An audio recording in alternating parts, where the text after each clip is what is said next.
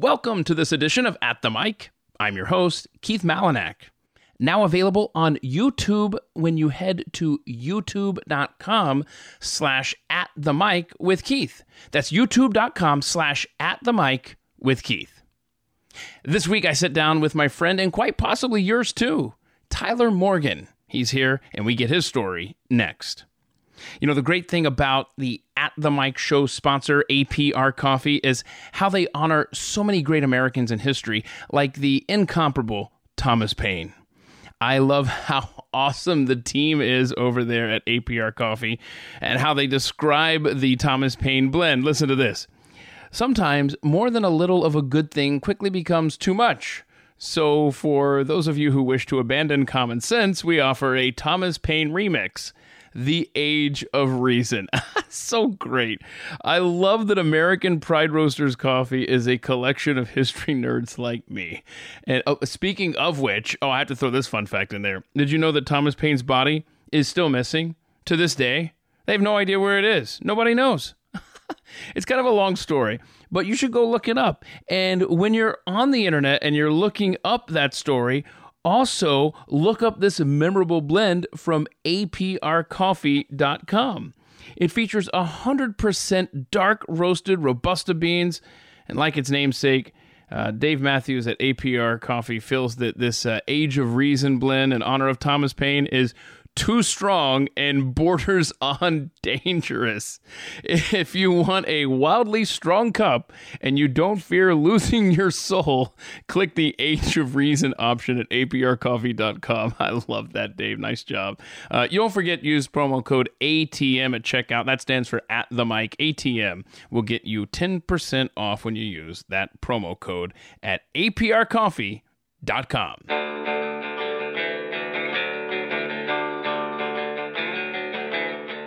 You're listening to At the Mic with Keith, an independent podcast production.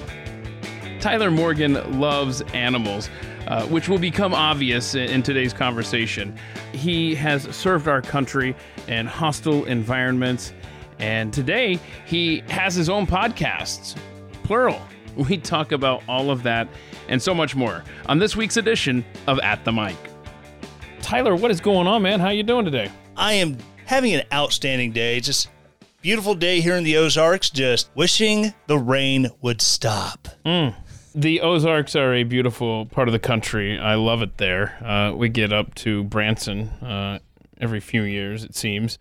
And oh, I was uh, just there last weekend. It was great. Yeah, how close are you to Branson there, Tyler? It is about a two hour drive from where I'm at. Okay, very good, very good. But you were born in Texas, right? Yes, way back long ago, and the mythical times known as the 1980s. mythical. My dad was working as a roughneck, actually. Uh, my parents lived in Canadian Texas, which is up in the oh, yeah, panhandle. Yeah. Yeah. My sister was born in Texas. I was born in Texas two years after that. So it's mm-hmm. kind of. So, what got you guys to Missouri, where you are now? By the way, if people aren't familiar, I met you through being a. Uh, listener of Pat Gray Unleashed, which is my day job. And so you're a Pat head. Um, and we're going to talk about later how you have your own podcast uh, that people can check out every week.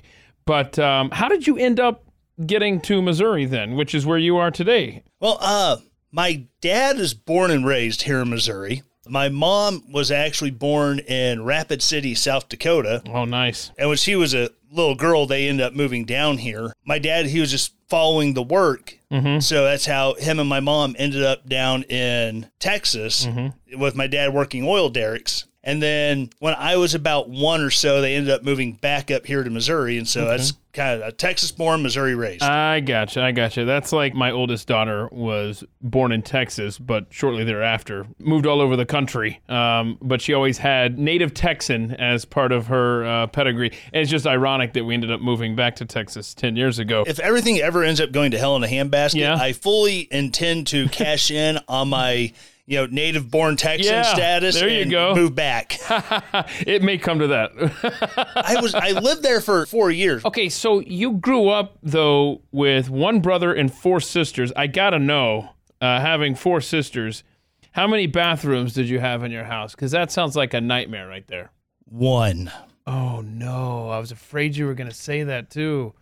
Oh Well, no. Okay, so it wasn't full time. Um, my dad was married before he married my mom, Uh huh. and he had three kids in his first marriage, and they divorced, and then him and my mom got together, and they've been together for this will be forty years coming up this year. All right. Good for them. During the summers, it got kind of crowded in the house. So, how far apart in age are you from your brother? Seven years.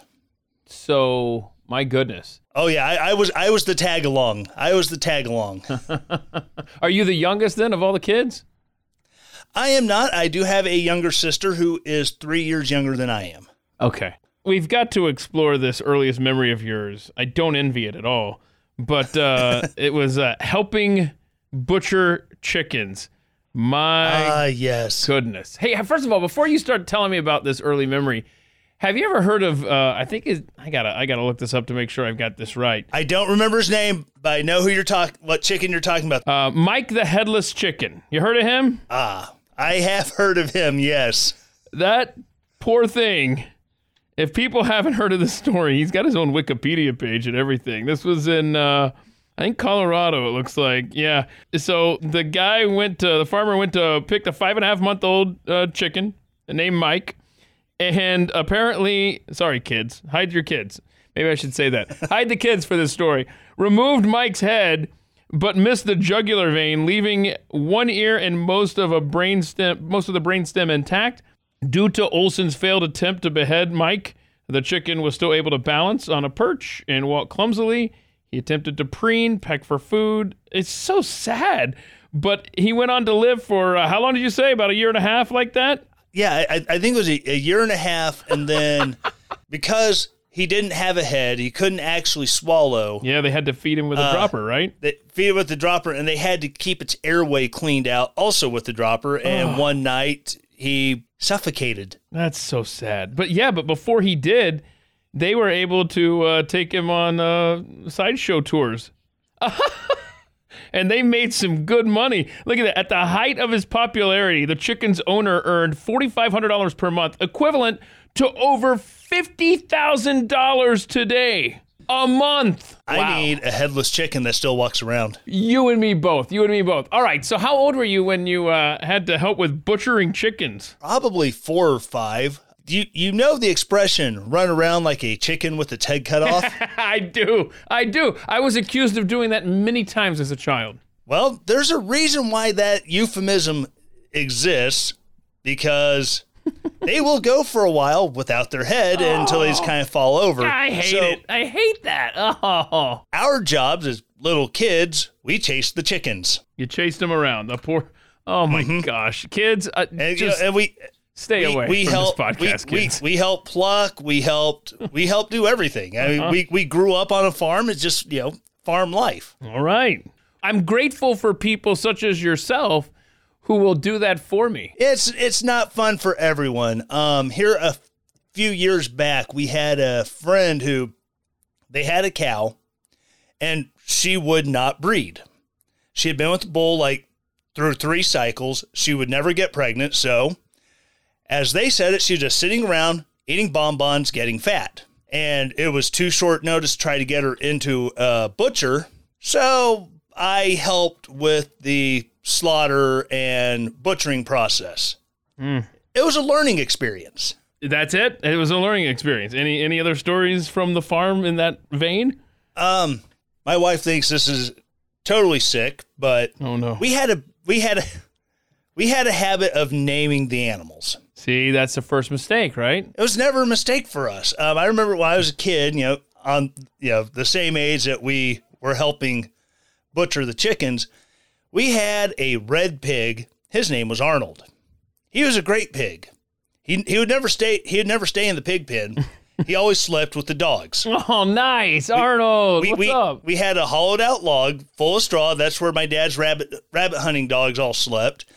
And Arnold would get out of the pen, even as a little piglet, and he would go in and he would sleep with those beagles. That's cute. Let's stop the story there. I don't want to hear anymore. I think we're good. Oh, and it actually it actually got to the point where Oh. he was actually too big to fit into the log, so he'd just lay with his head in it with the dogs. Aw. And I will not discuss how good the uh, bacon was that later came. Gosh, why did I pursue this line of questioning?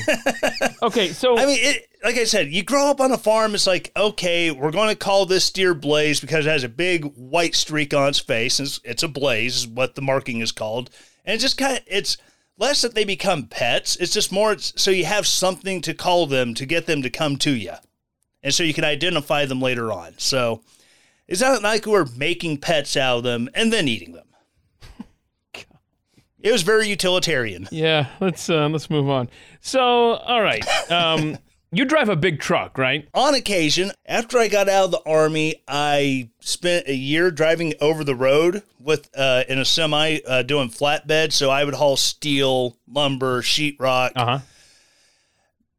various and sundry loads of materials for Lowe's or Home Depot. That they somehow manage to balance on the trailer, and then I get the unenviable job of okay, how do I strap this down so it doesn't fall off the trailer and not break anything? Wow, have you ever lost a load that went flying? Never. Nice. I still move trailers around. I have a little what that we call a yard dog. Mm-hmm. It's just a little little one seat cab with uh, the fifth wheel on the back. You back under the nose of the trailer, you hook up to it, and it's hydraulic, so you can Oh, pick the trailer up, so you don't have to get out and roll the landing gear up on it and roll it back down. And then you just pick it up, hook your airlines up, and you just drive off with it. That's awesome. And oh, it's it's a nice job because I just don't like being inside. I've gotten used to being outside, yeah. so it's just like it's like eh, I, I can drive around. Of course, when it's raining or cold, that's no fun. I will say that I envy those of you who can drive these trucks because I have had. Um,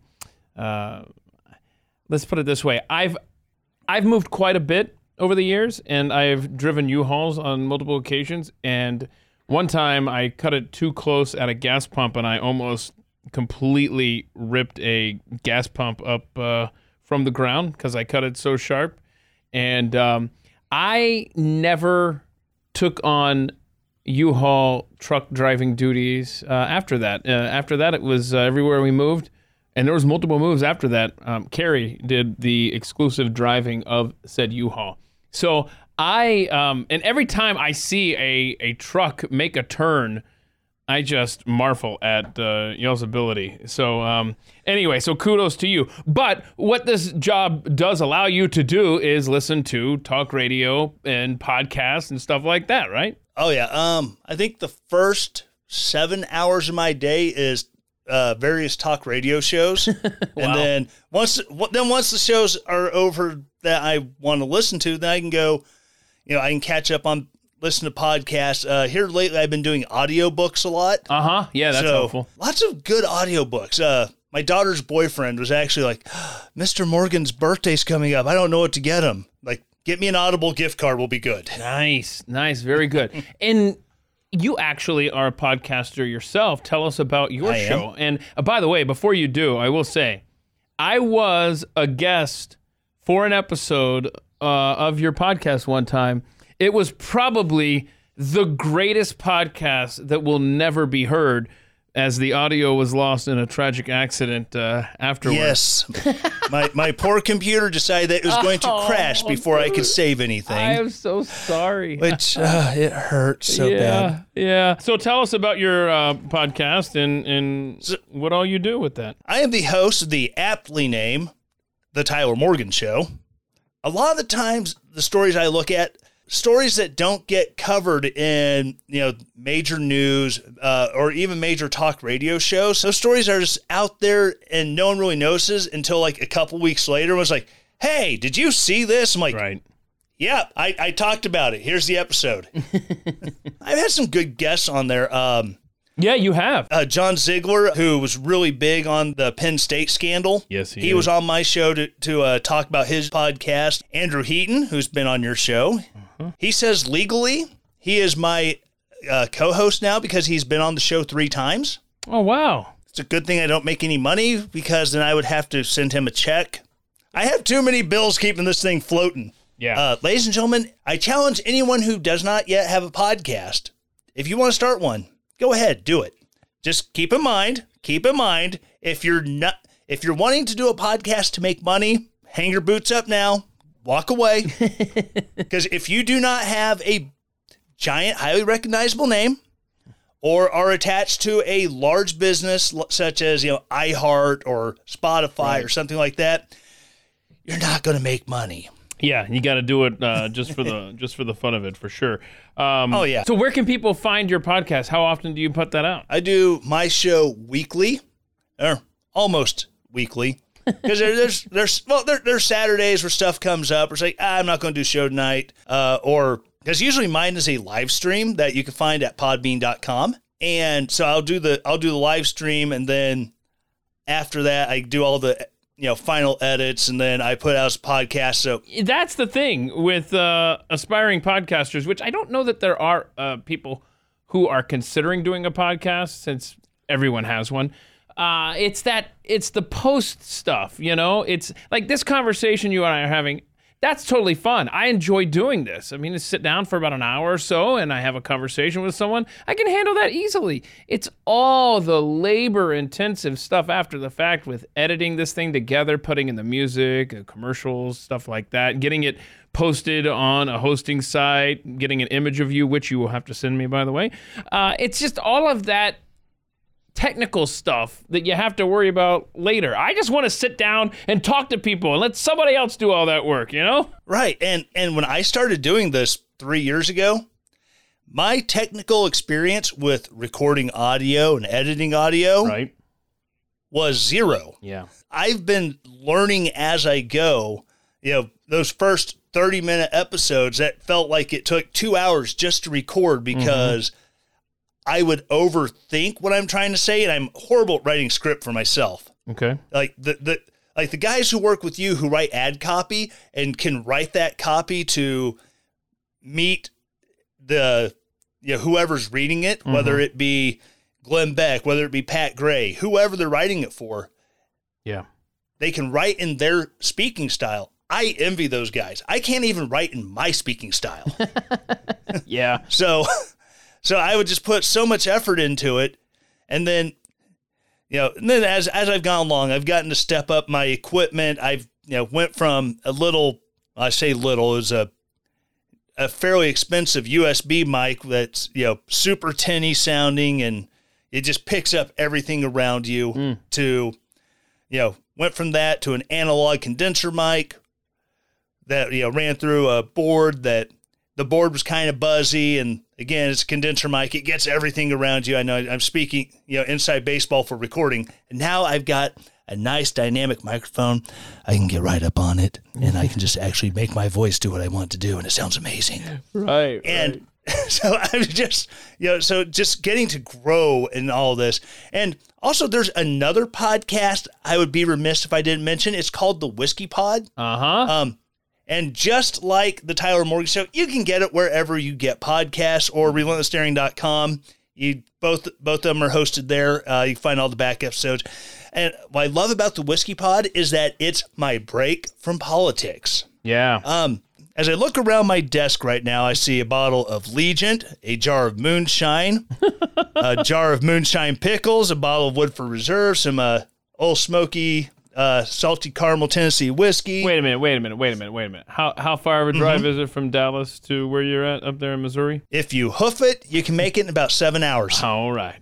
Just filing that away. I know that on your regular, consistent podcast, you often talk about military related issues, and you did Oh, yeah. serve. Um, tell us about your military background and uh, where all it took you. Yeah, it, feels like so long ago. Um, but yeah, two, 2001, 17 years old. Recruiter literally drove to my house so my parents could sign the waivers because I was, wasn't 18. Oh, my. Yeah, but it, it was something I wanted to do. I grew up, my dad was in the National Guard. He had all these trips to Panama, Honduras, Costa Rica doing uh, humanitarian trips. And then my dad's also a Vietnam veteran, you know, 1970. He dodged the draft, he enlisted. So my dad's just been very influential on you know what I do with my military career. So 80 days exactly before 9/11 is when I went and I I took my oath of enlistment. So then 2002 I do basic and AIT at Fort Leonard Wood. I did what people in my area call the I-44 shuffle. I went I 44 up to St. Louis because that's where the MEPS station, Military Entrance Processing Station, uh, the federal building up there in St. Louis. From there, I took the Metro rail to the airport, got on a bus, and came right back down 90 44 and ended up a half hour from home. Wow, look at you. And you never left the state. Join the army to see the world. I end up in the next county over. yeah, 2002, basic in AIT. Uh, I originally enlisted as a heavy equipment repairer. So, dozers, scrapers, loaders, stuff like that, getting your hands dirty. And Now, had you, because my brain, I envy people and I respect them so much. The people who can fix cars and, and fix my truck and all that good stuff. Because I, my brain, I've never, I've never been taught. I've never wanted to learn, but I don't think that my brain can comprehend uh, that kind of, um, that kind of task, honestly. And that's why I adore my son so much. Is just that his brain is just the opposite of mine. And so he's got these gifts that I will never possess. So, had you, when you enlisted, had you already had a background with repairing uh, mechanical things, or did you learn from scratch when you got in? Uh, I had a little bit of background. Um, I would help my dad do repairs on vehicles around the house, uh tractors, stuff like that. Really, when I was wanting to enlist, I was actually wanting to enlist as a welder. In my senior year in high school, I spent the majority of my senior year in the Vo-Tech class. The majority of my senior year was spent doing all Vo-Tech stuff. So I learning to weld. I actually graduated from high school with a certification for stick welding. What's that? Yeah, they give you a, a, a test setup where they you take your you set up your welder with the stick on it and you just fill in a bead until you fill in the weld area and then they run a test on it. And it, basically they cut out a one inch wide strip and then they bend it and if it doesn't break, you're good to go. Mine didn't break. And then they then they'll even x-ray it, make sure you don't have a bunch of gas bubbles down inside. So you know, at 18 years old, graduating high school with the certification, you know, even the most basic one in welding was kind of a big deal. Well, that's pretty cool. You know, so like I said, I was wanting to enlist as a welder. They didn't have any welder slots open in the state of Missouri. So uh, my next choice was being uh, equipment mechanic. So I did that. Then uh, that fall, I got engaged. And then with all the ramp up with everything going on with Iraq Right. and Saddam Hussein's not letting inspectors search these sites, look for weapons of mass destruction. I go to guard drill and they're like, here, you're going to get fitted for body armor. So a June 2003 wedding got moved up to March. And it's kind of like, I think I'm going on a trip soon, so let's move the wedding up. Wow. Needless to say, I made a wise decision. The Monday before our wedding day, I woke up to a voicemail from my guard unit saying, Hey, call me back. Literally eight days after I get married is when I report for active duty because we're going to be deployed. Oh my goodness. How did your wife take that news? She probably knew this was coming. We, we kind of figured it. Nobody wants to deploy because we just bought, literally, we bought a house before we were even married. Hmm. Which, if you ever close on a house for Valentine's Day, you will never beat that Valentine's Day present ever again, and they will hold you to trying to upstage it. I'm just saying. Personal experience. So you ended up going to Iraq. Yeah, went to Iraq, was on active duty for 14 months, spent my first anniversary in Iraq. Oh boy. And then in 2010, I left the National Guard and went active duty. And here's the thing when you're prior service going back into active duty, whether you're National Guard and Reserves, whether you got out and went back in, at this point, your needs of the Army. And I was going in during the middle of the troop surge. So my choices when I showed up at MEPS in St. Louis again was, well, you can be infantry or you can go home. So I went with infantry. Did you end up going back to Iraq then? Oh no, I went to a much better place than Iraq. I went to Afghanistan. Oh, no, oh no. So, three months of infantry school. My first active station was Fort Knox, Kentucky, which you want to talk about beautiful scenery? That part of Kentucky is just absolutely amazing. 45 minutes south of uh, Louisville, one thing I never did, I never went on any of the Bourbon Trail tours. Oh man, I got to do this. I actually got to go watch the horse races at uh, Churchill Downs. Very cool. Surprisingly enough, that is one of the most family friendly gambling establishments you can take your kids to. nice. Okay. We, so we took the kids, and you get there before the heat start, and the trainers are out walking the horses along the track, and and they'll they'll see a, a mob of kids up on the rail, and the trainers will bring the horses over and let the kids pet the horses. Wow. And it's absolutely amazing. It's like I wish we'd gone more than we did, but uh, Louisville has an amazing. Uh, they call it Museum Row. They got their history museum, the children's museum, the Louisville Slugger Factory Oh, nice. uh, yeah, there's, there's so much to do there. And it was one of those, if we didn't come back to Missouri when I got out of the Army, we would have definitely settled around Louisville. Uh huh. we just absolutely loved the area. Yeah, and you mentioned uh, while you were describing the area there in Kentucky, you mentioned the city of Louisville, and I believe that this is an important thing we need to point out because whenever I hear people pronounce it Louisville or some other variation of the word, correct me if I'm wrong, but the accurate way to pronounce that city in Kentucky is Louisville. Depends on what part of the city you're from. Really? Are you serious? I hear this whole time. I thought that I had it right. You're telling me it depends Yeah. on where you are in the city? Generally speaking, generally speaking, Louisville is the accepted pronunciation. Okay. But there's like five other pronunciations that they consider legit pronunciations. You could say Louisville. You could say uh, Louisville, Louisville, just two syllables. Wow. No. It's really weird. But if you're talking about the baseball I was bat, just it's about a to Louisville say. Slugger. I was just. it's you're a Louisville right. Slugger. You're right. I just thought of that. You're right. Yes. Like I said, I love the area. I would have gladly settled down in there, around there. Um, you're starting to get some of the uh, the upper Midwest meets the South, and it's just such a wonderful place. Yeah. Um, they have a great concert venue in downtown. It's called Fourth Street Live, okay.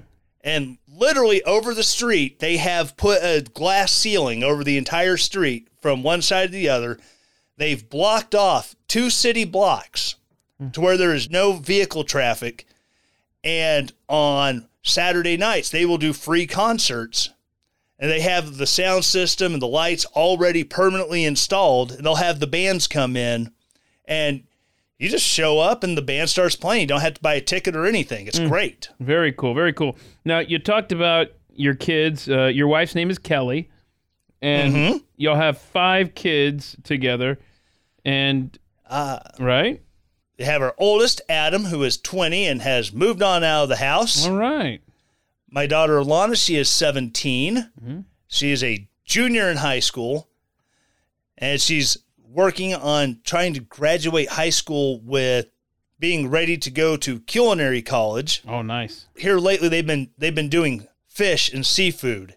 So she sends me pictures while I'm at work of, look, we made poached salmon today. We did scallops. It's just like, you're making me hungry. Stop it. Our youngest son, uh, Cameron, he is 14 Okay. and he's he's convinced that as soon as he turns 15 he will have his license and be driving it's like dude you still have to have a learner's permit settle down That's what my son And was up to as well. we have guardianship over our nephew dylan who is 12 okay. i'm hor- there's so many so many dates and years i can I, remember I understand the, completely. the man. youngest two was like wait how old are you again and then our niece april she is 10 Gotcha. Okay. so our house is a little crowded It is. It is, and not only with children, but I counted. If I, if I'm not mistaken, you have 13 pets. Literally a zoo, as you described in the email. Six dogs, five cats, an Amazon parrot, and a green-winged macaw. And and I love when you uh, when you get on Twitter and you um, show us uh, life with a bird. Uh yes. There is Chris. He is our golden doodle. My son Cameron, he has autism, and so 8 years ago, we're like, okay, we're going to get a therapy dog to help him and it'll be great for him. Came here and we got Chris and we started we're going to train him up to be a to be a therapy dog. He was the worst candidate for therapy dog you've ever met. Okay. It's not that he's dumb, he's just willful. And he just cannot get him to listen for more than five minutes. Like, yeah, well, now we've got just a big puffball who loves everybody. and if you're minding your own business and you're not paying attention, he will come up and he will shove his head under your arm and be like, love me. then we have Savannah. That is my wife's little three pound long haired chihuahua. She's the enforcer of the house. If there's a rule to be enforced amongst the dogs, she's the one to do it. Whatever you do, do not stick your face under her bed because that's her space under that bed. She will defend it against the cats, the other dogs who are trying to find a, a chewy or a toy that, you know, fell under the bed. You just hear, and they back out really quick. Then we have uh, Duchess. She is my pit bull bird dog mix that we a rescue while we were at Fort Hood. You talk about being a person's dog. She will cuddle with anybody, but the minute I go to bed, she is in the bed with me and under the covers. Yeah. I'm just her person. Yeah. She's also the neighborhood watchdog. Every morning when the kids go to school, she goes out the doggy door, over the fence, walks them to the bus stop, watches them get on the bus, watches the bus leave. Then she does her patrol through the neighborhood and then comes back in. It's just what she does. I love that. I love that. I mean, it's just dogs. We don't deserve them, man. Then we have another puffball, uh, Riker. He's a Pomeranian. He's a yappy thing, but yeah, he's super sweet. And he's a rare Pomeranian in the fact that uh, he's a Merle. That's a color combination they really don't see a lot of. Okay. Then we have my wife's big baby, Copper. She's an English Mastiff. And she also must be in bed with her mama every night. so now you have two adults, a pit bull mix, and an English Mastiff sharing a king size bed. Mm, boy. It, it, it's it's a little crowded. And then we just recently got Delia. She is an eight month old Great Dane. Mm-hmm. She weighs 95 pounds and she's expected to grow for at least another year. Oh no, man. okay. All right. Well. Got the cats. Uh, my daughter has her cat who essentially lives in her room. We have the twins and chase each other around the house. Just if I'm getting ready in the morning, I'll feel something grabbing the back of my leg, like almost to my butt. Just like, turn around. Oh, hi, cat. It's Just I just want just want to say hi. How's it going? Do you ever get a full night's sleep in that house, considering you have all of the kids, all of the dogs, all of the cats, and the two birds? You have to sleep with earplugs, right? 10:30 hits and I'm just like my body just shuts down and it's I'm out. Mm. I envy you. Tell us about the birds. Where where did you get the birds? Henry, we got him. He's our little uh, double yellow headed Amazon. Uh-huh. He is essentially my quote unquote retirement present when I got out of the army. Because we'd had a parrot years before. And then when I went active duty, we gave that one to my wife's aunt. My wife's uncle had passed away. And it's like, you know what? We can't be moving with the bird. And this will be really good for her. My wife's aunt still has the parrot Oh wow. has scrambled eggs with it every morning. they just sit and talk back and forth. And it's, it's, it, it was really great for both of them. And my wife's like, if we're going to have a bird for 40, 50 years, we're not going to call it something dumb like, you know, freckles or something. so he's an absolute hoot. Uh, he, he likes to get out and fly laps around the house. Know, he'll talk, he'll sing. Yeah, but do the dogs and the cats leave him alone? Leave the birds alone, or how how is that dynamic? The cats with Henry, we have to kind of watch because he's a relatively small parrot. Uh huh. And then the dogs tend to, you know, if he's flying, we kind of have to keep an eye on them because natural instinct is to try to grab something out of the air. And I'll, I'll be cooking dinner and I just hear the sound of flapping wings. All I have to do is I lean my head to one side because I know where he's going. He's heading right for my shoulder. Is it the same shoulder every time, or does he does he go back? oh, and yeah, every time. It, it'll always be the left shoulder. That's awesome. Okay, well, And then Wrigley, he's a rescue. I actually drove five hours one way to Illinois to get him. There's an older couple, they just couldn't take care of him anymore, didn't have the room for him. You want to talk about putting the cats in place. If he's out on top of the cages, minding his own bird business, and one of the cats jumps up there, he will literally chase it off. he has no fear of dogs. And if they get too close to the cage and he's out, he will climb down the side of the cage and he will reach out and try to grab a tail. Oh wow. Wow. Something you get a lot of when people are, uh, oh, you have parrots. Does he ask for crackers? yes. Wrigley does ask for crackers. he, He will- yeah, he'll he'll get in a good mood and he'll just be like, "Want cracker? Want cracker?" Then we hand him the cracker and he'll, "Mmm, want some?" Burp. He he That's burps at us. That's it's, awesome. it's like it's like they the people we got you from did not teach you manners. Tell him how to belch, and he will do it. So you mentioned cooking there as you were discussing the birds and the pets. How did you pick up that uh, hobby, and uh, what's your best dish? being a latchkey kid growing up, Right. you know, mo- both my parents working and sometimes, you know, till six, seven at night, or my mom worked in a restaurant and sometimes she'd have to close. So you kind of learn to cook for yourself. My and my dad, mom and dad used to teach me. They'd let me help in the kitchen growing up. So that's just kind of how I picked it up, and I still love to cook. I'm trying to develop a nice collection of cast iron cookware. I'm not going to say if it's my best dish, but one of my favorites is chicken tikka masala. Okay. Makes the house smell like an Indian restaurant. Oh, wow. Do all 13 animals congregate in the kitchen while you're cooking? No. For the most part, they go lay down, and once we start feeding people, then it's like, okay, we have to distract them. All right, start feeding the critters.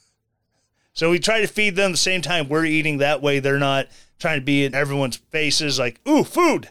It's life, and we love it. We we don't mind all the the craziness of the pets just wanting to be there while you're trying to enjoy your food. And a lot of times we cook and we have dinner with our next door neighbor. He's 80 years old. His wife passed away three years ago. And you want to talk about the best neighbors in the world. When we moved in, because the house we bought, we were renting it at 1st mm-hmm. The day we moved in, our landlord said, Oh, you have to go meet Pops and Graham. And know, took us over and introduced us to the neighbors. And they're like, Oh, you just got out of the army? He's like, and Graham just looks at us and goes, When will your household goods be here? Because they're retired army, they know how these go. And it's like, I, I don't know. It could be a few weeks. She's like, Come with me. And she pulls out a full silverware set, puts on the counter, says, All right, there's all the pots and pans. Grab what you need. Here's spatulas and this and and she gave us stuff to cook with until our household goods finally got here. So we have been best friends with them ever since. Like I said, she passed away a few years ago. Hmm. And so we cook for him almost every night when he doesn't have bingo or going going to play pool with American Legion. Uh-huh. So it's just it's just become part of our thing and you know, it's just great just be able to take care of him. I got to ask you about this. The last book you read, 11/22/63 by Stephen King. I'm familiar with the show on Hulu. I it's one of my favorite uh, shows ever. It was 8 episodes, so you're not committing to this long-term situation. And I noticed in the credits J.J. Abrams, which I was not surprised because it was so well done. And then I saw Stephen King's name attached to it as well. I didn't realize that this show started off, correct me if I'm wrong, as a book by Stephen King. 11/22/63, for those who aren't familiar, um, I'll just give you the, the rough outline of it. You got to go see it. Like I said, eight episodes on Hulu. A guy goes back in time to try to prevent the assassination of John F. Kennedy. And it was a book first, huh? Yes, everything I do almost all time now is audiobook, so Right. I listened to like a 33 hour audiobook of 11/22/63. Mm-hmm. I haven't seen the show. I, I, I'm I'm sure if I watch it, I'm going to do like every other time I've read a book and then watched the movie. I'm like, it didn't go like that. Well, It didn't go like that. It didn't happen that way. I can't speak for the book, but I can tell you that the show on Hulu is definitely worth the eight episode commitment. So check it out if you get a chance. Okay, so I'm familiar with your Twitter account, but you also list among your favorite apps TikTok. So wait, you don't strike me as a TikTok guy. What am I missing over there? So okay, I know there's a lot of trash on TikTok. You know what else they have on TikTok? Animal videos. That's a, initially why I started doing TikTok. I just want to watch the animal videos. I can I can understand that. Somehow I stumbled across a guy who does Dungeons and Dragons Okay. content. and his stuff is just absolutely funny. Then I discovered what they call MilTok or VetTok, which is military community and veteran community. There's a lot of fun stuff that if you're looking for it, that you can watch where it's not gross wokeness. It's not just people doing dumb stunts. Yeah. You, you see all these challenges, like the Tide Pod challenge, and all this stuff that just goes everywhere on TikTok. Uh, you can you can avoid that. Okay. My daughter, she likes deep cleaning TikTok. Oh God. So there's something for everybody, huh? There, there is something for everyone, and you know if. And I, I love doing videos with the birds, and I'll put Oh, them yeah. up on TikTok. Okay. You can also do react videos where someone will do something to intentionally do have someone do a duet with them, Uh-huh. where you have their original video and then you record new content that goes side by side with it, and, and doing stuff like that, and uh, stitches where you react to videos.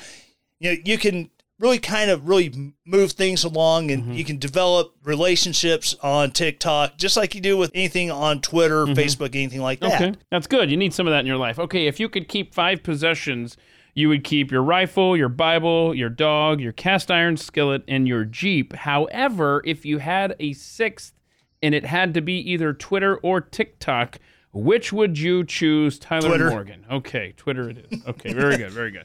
Um, what's the most scared that you've been in your life? You list on the email anything involving your kids. Uh, any Ooh, specific yeah. uh, things that come to mind here? go back a few years, uh, my son, he got in a car accident. Oh, it's the worst. he was man. on he oh yeah, he he was on his way to work. He called like, Why is Adam calling me? And I answer the phone and he's just crying, Dad, I was in a wreck. It's like, Where are you at? And he kind of gives me a brief description. I didn't even have shoes on. I was in the Jeep running 80 miles an hour down a two lane road trying to get to him. Yeah. Another one, probably when my daughter was three, she started getting these bruises. Had no idea what was causing them, and immediately scares you to death. That you know, take her to the doctor. They do a they do a platelet count. They should be like thirty thousand. She was at like ten thousand. Oh my gosh. They immediately take a blood sample Mm-hmm. Send the results to Children's Hospital in Columbia. You're just like, oh my God, does our little girl have cancer? And you're just on your knees, just praying. Sure. Fortunately, it was not cancer. I'm not even going to attempt the big long medical word. It's ITP, Okay. which basically antibodies start tagging your platelets. And then as your blood flows through your spleen, your spleen starts grabbing of the platelets that have the antibodies on them and filtering them out. So then you don't you don't clot, you bruise and it can be it can be lethal. Mm.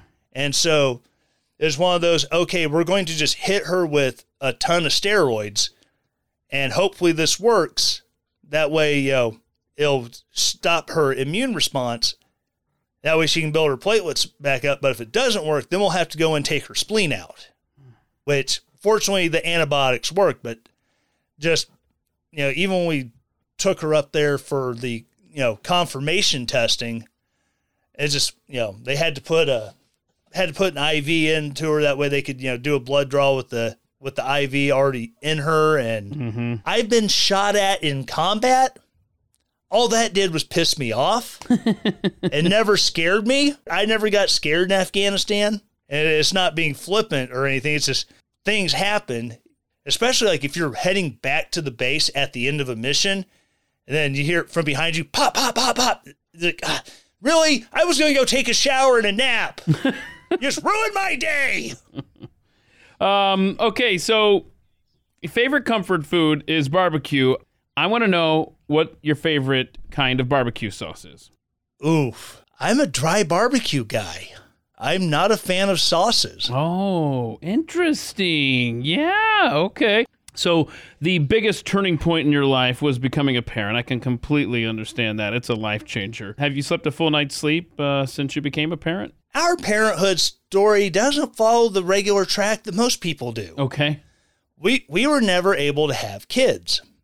Oh. So, we became foster parents. Oh, okay. So, and we, and we went from no kids to 3 kids in 6 months. oh, wow. our oldest two, they are brother and sister, you know, actually by birth, and we got placed with them. Uh, we met them literally for the first time on Alana's second birthday. We drove down to uh, to the foster office in Springfield where their caseworker was working out of, and that's where we met them for the first time. And two days later, we were meeting him in Marshfield, Missouri, about halfway between where we lived and Springfield, you know, and we were getting them and all their stuff and taking home. Then six months later, Cameron, our youngest, we got a call from another uh, contractor that the state uses to handle uh, foster cases. They had a five day old baby who needed a home. And everybody they called up until that point did not have room for a baby. And so God's hand in our life. Absolutely. Absolutely. Now, you list your dad as the person who has had the biggest impact on your life. Why did you choose him? just the practical experience that he has shared with me, uh, a lot of the a lot of the skills that I have, I got from him. Every leadership tool that I d- use in the army is stuff that I learned watching him growing up. No dad is the perfect parent, and my dad is far from it. But all those life lessons that he has given me, and the love that's always been there, makes me the dad that I want to be, made me the leader I wanted to be in the army. Hmm. it's just, I remember the first time I ever had to get stitches. You'd think a boy wants his mom when something like that happens. Sure. I was at church. It was a Wednesday night. We are all kind of roughhousing. One kid had his hat taken. We were chasing after the other kid with the hat. And one of the bigger kids ran up behind me, bumped me to the side, and face first into a brick wall Oh, no. split my eyebrow open. They take me to the emergency room. My parents get there, and I ran my mom out of the actual room because I wanted my dad. Oh, wow. Now, if you could go back in history, you'd like to meet George Washington. Why, why does he stand out particularly for you? He was a warrior philosopher, and you know, truly one of America's greatest founders. Just you know, here's a guy. He has the ability to be a king, and he's no. Uh, I'm going back to Virginia. Isn't that something? Uh, how many people, certainly not in the modern world, could you think of that would reject that? No. Um, the trials that he had, I mean, he had a number of failures as a young officer that made him into the general that he became with the Continental Army. I would just love to be able to pick his brain on leadership, on God, on so much. You've met a lot of celebrities. Which one experience stands out above the others? Getting to have lunch with then Secretary of the Army Eric Fanning. Oh, wow. Okay. 2016 in Afghanistan, Secretary Fanning, he he hadn't I don't think he had been uh I don't think he had been confirmed for very long, but he's he was out doing a battlefield rotation and trying to talk to actual troops on the ground, not just the brass and the senior leadership. And so where we were at in Afghanistan, we were at the airport in Kabul. We were actually providing security for uh, SOCOM. They had a mission teaching the Afghan Air Force to fly helicopters and airplanes.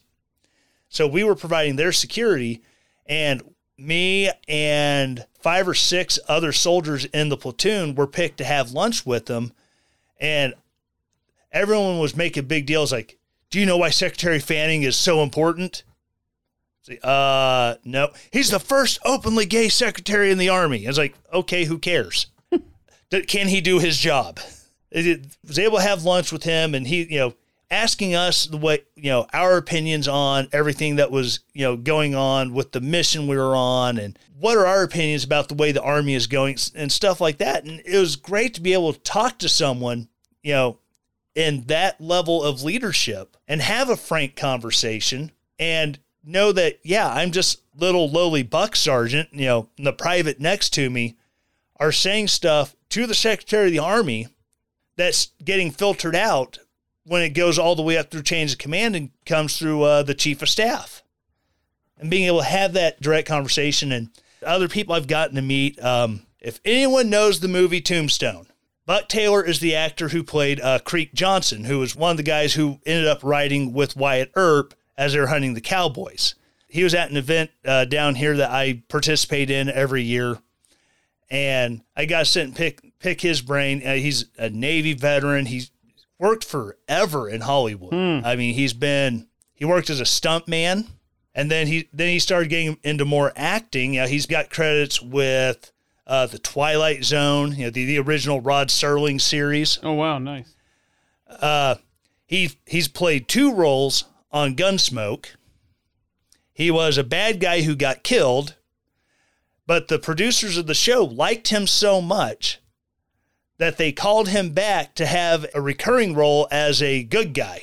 Kent Rollins, he's a YouTube uh, YouTube cook who does uh, chuck wagon cooking. Oh wow, that sounds like fun. Comes up to Wagons for Warriors that every year and just an amazing cook, just an absolute nice, sweet guy. He's someone I would love to get on my podcast, just be able to talk to him about what he does with, you know, the Red River Ranch and what he does, you know, to help raise money for veterans. And mm-hmm. then I got to meet Al Franken. There was a USO show in Iraq. You know, this guy shook his hand and, you know, that's all I can really say about that one. But he seemed nice enough at the time. That's cool. That's good. That's good. now you mentioned barbecue earlier. One day on your bucket list, you'd like to open up uh, your own barbecue restaurant, huh? That sounds like fun. Yes, um, I would absolutely love to. And if I can just get enough bills paid down to where, you know, or my get my uh, VA disability from that last 20% to being 100% and get everything paid down to where I could go buy a food trailer with the smoker on it and set up and sell barbecue, I would love to do that because I love cooking for other people. Nice. I said earlier, I love cooking for my neighbor next door. Right. Um, if if I go over with a big bowl of jambalaya or chicken and dumplings and just watch his face light up because those are some of his favorite meals, that's it. It's just seeing the look on their face when they get something they love. I just want to do that. Yeah. Yeah. Very awesome. All right. Well, Tyler, I appreciate you making time today. Anything we missed there? Anything you we need to cover? Really, they think that about wraps it up. Cool, man. All right. Well, I appreciate you making time on here. We'll look for you. Uh, the Tyler Morgan show there. Um, oh, wait, did I get that right? I just I dropped my piece of paper on the floor. Hold on. Yeah, the Tyler Morgan show. Yeah. Okay. Okay. My gosh. Okay. Just making sure uh, because I wanted to say experience for some reason. All right. So anyhow, we'll be looking for you there on the Tyler Morgan show. Thanks so much for making time, buddy. I appreciate it. Thank you for having me. It was great getting to talk with Tyler today. Don't forget to head over to his website, relentlessdaring.com, to find out all of the stuff that he does over there.